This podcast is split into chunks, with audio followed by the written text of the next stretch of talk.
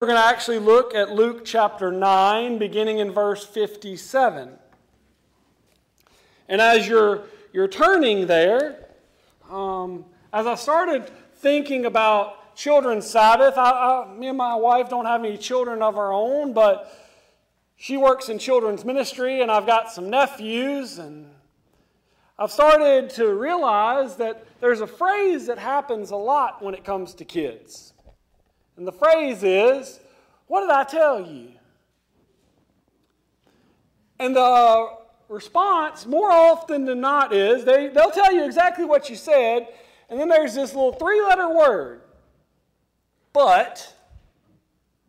Everything was good, but then this happened. Everything was okay, but this. And as I started to think about that,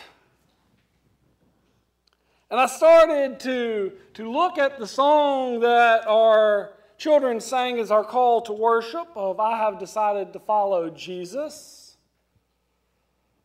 I started asking myself the question, and I want to ask this question to you. What is your but?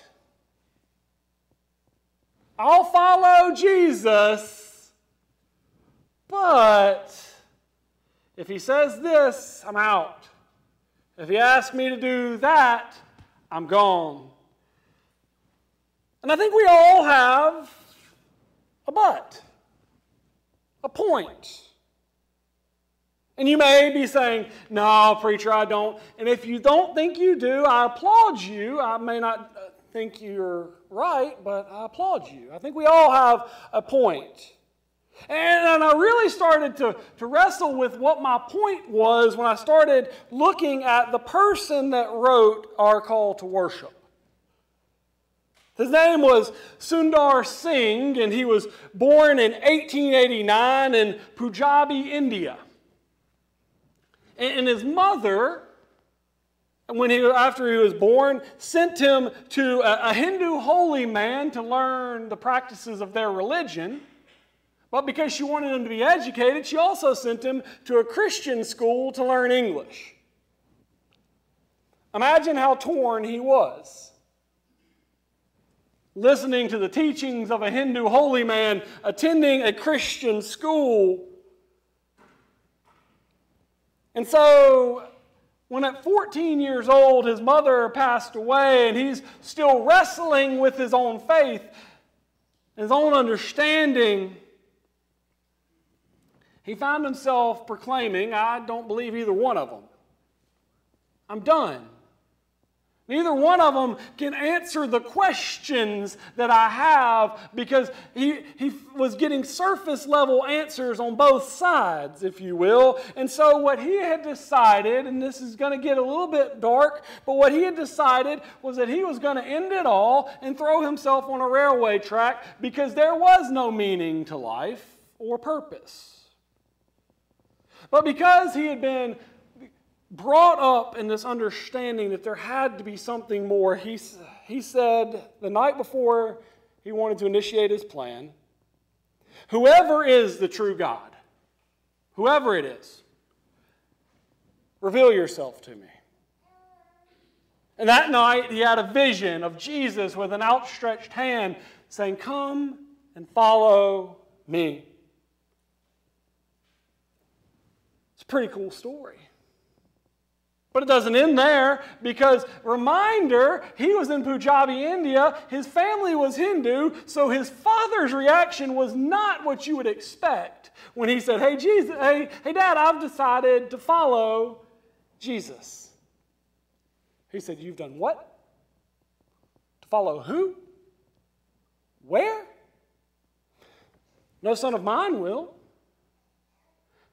And it got so bad that his father had devised a plan to poison his son so that he would not bring shame to the family name. But this, this British missionary that was in the village at that time heard of the plan and rescued him. And on his 16th birthday, he was publicly baptized and proclaimed I have decided to follow Jesus. And now, the other verses of that song, you may not be familiar with it, say things like, No turning back, no turning back. Though none go with me, still I will follow. The cross before me, the world behind me. And many proclaim that when Singh wrote this song, it was based on the last words of a man named Nok Singh. N O K S E N G, for those of you that are keeping score. I probably butchered that pronunciation. But he was a man that also grew up in India in the mid 19th century, and so they would have heard of this story a story of struggle and heartbreak where his family had decided to follow Jesus because of a missionary that had come to their village. But their, their village chief said, Oh, no, no. No, you won't. Not in my village. And he said, you, you can repent now. You can turn away from that and everything, no harm, no foul. And the response was, I have decided to follow Jesus. And so the response of the tribal chief was okay, what happens if there's a little bit more skin in the game? And so they took his two daughters from him. And they put them in prison and they said, if you continue to proclaim the name of Jesus, we will execute them. And he said, I have decided to follow Jesus. No turning back turning back. And they said, okay. And they executed his daughters. And then they took his wife and they said, now surely you will turn away. And he looked them in the eye and he said, Though none go with me, still I will follow. And they executed his wife. And then they took him and said, Now is your chance. Save yourself. And his response was, The cross before me and the world behind me. I have decided to follow Jesus. No turning back. No turning back. And so, as we hear that story, I want to ask that question one more time. What is your but? Where is that moment in that story? Because I would dare say each and every one of us would hear that story and go, at this moment, I would have just said, You're right. Okay, I renounce it in order to save face or our loved ones. What is your but. Now, as we go on in history, what we find is the way in which he lived out his faith caused not only that tribal chief, but many in his village to be converted to decide to follow Jesus. But it was because he was willing to do more than just give lip service to it, but live it out. And with that in mind, I want us to look at Luke chapter 9, beginning in verse 57, where it says, as, as they were walking along the road, a man said to him, I will follow you wherever you go. And Jesus replied, Foxes have holes, birds of the air have nests, but the Son of Man has no place to lay his head.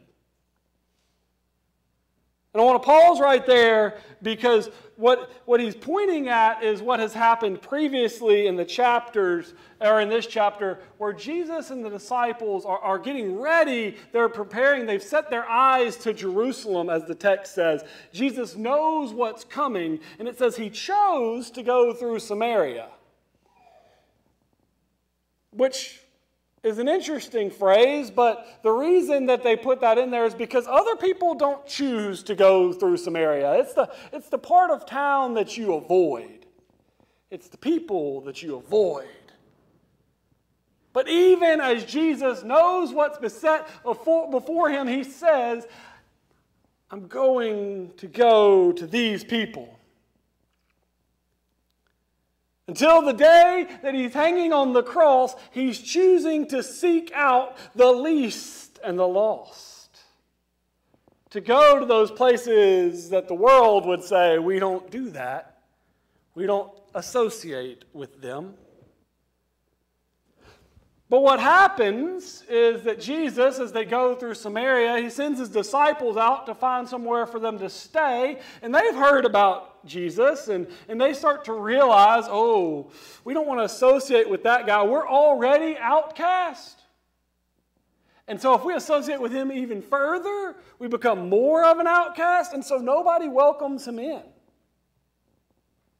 And so when Jesus says that foxes have holes and birds have nests, and but I have nowhere to lay my head, what he's pointing this man to is this. In order to follow me, it may lead to insecurity. It may lead to hardships. It may lead to moments where people in your life have deemed you as unclean or unworthy. It may have this moment where you feel that you're all alone in this faith. Because Jesus is not trying to be harsh, he's just trying to be honest with the cost of discipleship. And the story goes on because after this man, Jesus then looks to another man and says to him, Follow me. But the man's response is, Lord, let me first go bury my father. And Jesus responds, Let the dead bury their own, but you go and proclaim the kingdom of God. And there's still another I will follow you, Lord. But first, let me go back and say goodbye to my family. And Jesus responds No one who puts his hand to the plow and looks back is fit for service in the kingdom of God. Does Jesus seem a bit harsh?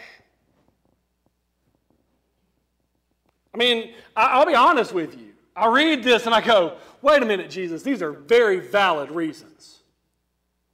These are very valid excuses as to why. It's not like they said, Jesus, I'll follow you, but first let me go finish streaming these, this series that I'm watching on Netflix. It, it's not like it's just some throwaway phrase, but it, it's very valid reasons. But what Jesus points them to is this, as he seems very harsh, is what he is seeking is a heart that is undivided and fully devoted to him and him alone. I by no means believe that Jesus is honestly saying, don't go bury your father. But what he is telling this person is this is if your love for your father is greater than your love for me, you have missed the point. Which is tough for some of us to hear. It's tough for me to hear. That as, as Jesus says, Follow me, he means me above all else above even your biggest of buts. No turning back. No turning back.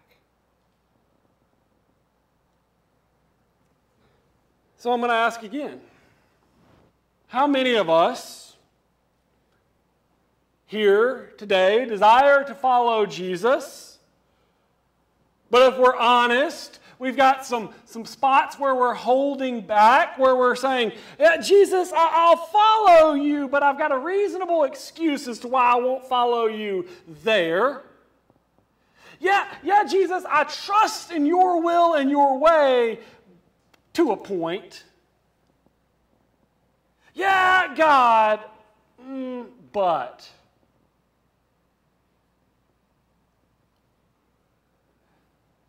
We all have them. If we're honest. And they reflect in our lives and our own understandings. It's the reason that, that I read recently. We so often use prayer as our, as our scapegoat and our last ditch effort because we go, I'll handle it, and then when all else fails, then I'll seek God first. But this brief section of Scripture, Jesus doesn't mince words. He's forthright and honest. And he says, You want to follow me? Let that be your primary focus. Period. Stop worrying about what this group wants you to do and that group wants you to do, where this group is pulling you and where that place is going, and all of these things, and keep your eyes focused on me. And I can't help but wonder as I go back to the story of our author of our call to worship, how many of us decided to follow Jesus, but we did so because it's easy and comfortable in our, in our current country, in our current climate. Don't mishear me. I give thanks for that. But I do ask, have to ask the question in my own heart, and I challenge you to do the same. Would you be willing to follow Jesus if it wasn't the social norm? If it wasn't the socially accepted thing to do? If it was going to cost you friendships and relationships and family members, would you still be willing to say, Yes, Lord, I will follow you, no turning back?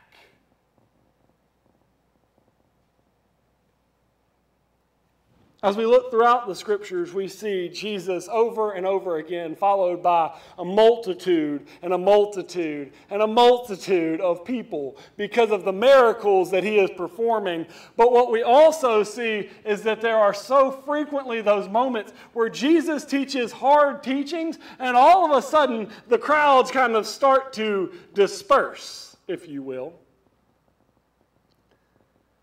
One of which is when Jesus is sitting with the woman at the well, and his response is, Let you without sin cast the first stone. And all of a sudden they go, Oh, wait a minute. I have to analyze my own life. I have to address my own sin. I can't just point out the light and shine the light on other people's sins.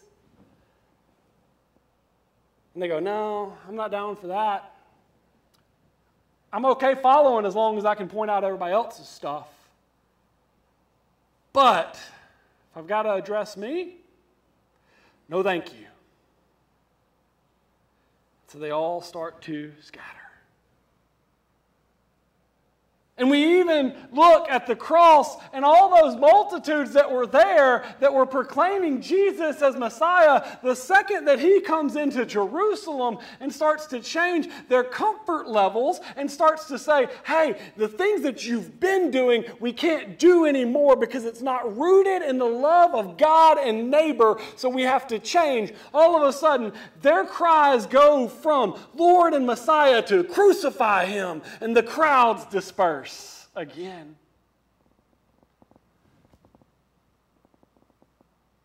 If it wasn't easy, if it wasn't convenient, would you still follow?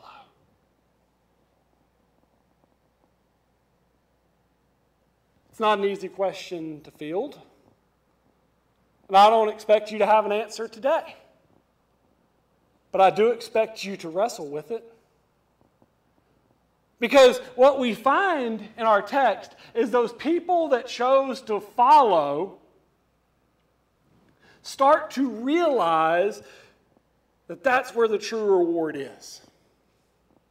That it's not in some eternity set in the future, but it's in following the way of Christ and seeking to love God and love neighbor and love creation. Reminder that when Jesus is asked what is the greatest commandment, and he says those two things, right? Love God, love your neighbor as yourself. And then he looks forward and he says, and when you do this, the kingdom of God is near. And I think too many of us are looking forward and going, God, when will your kingdom come? And I think the answer is this when you decide to start following me, that's when my kingdom will come. And so, as we look at the world and go, why is God's kingdom not coming? Why is it not revealing itself? It may be because we have not chosen to follow Jesus with our whole heart. And so, we have to do our own work because God is faithful, even when we are not.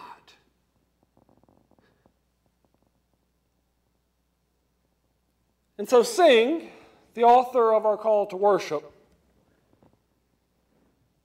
in 1906 begins to lead others to Christ. And he penned this phrase I'm not worthy to follow in the steps of our Lord. But,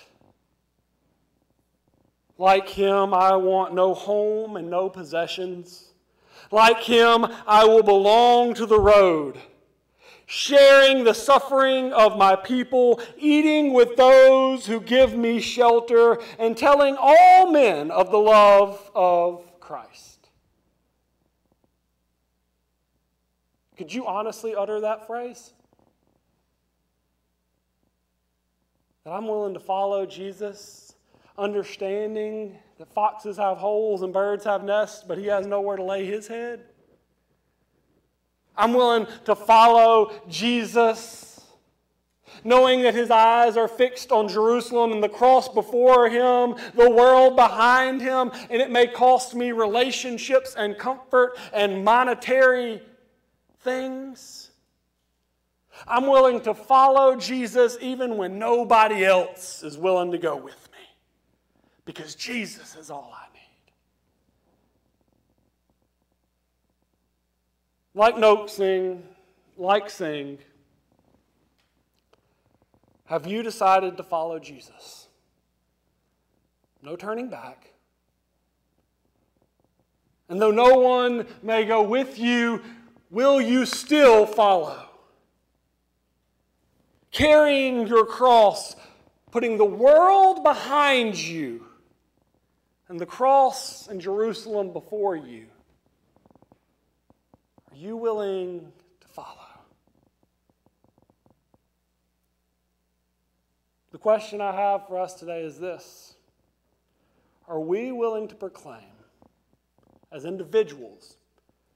Because we can proclaim it as a church all day, but it has to come down to the individual.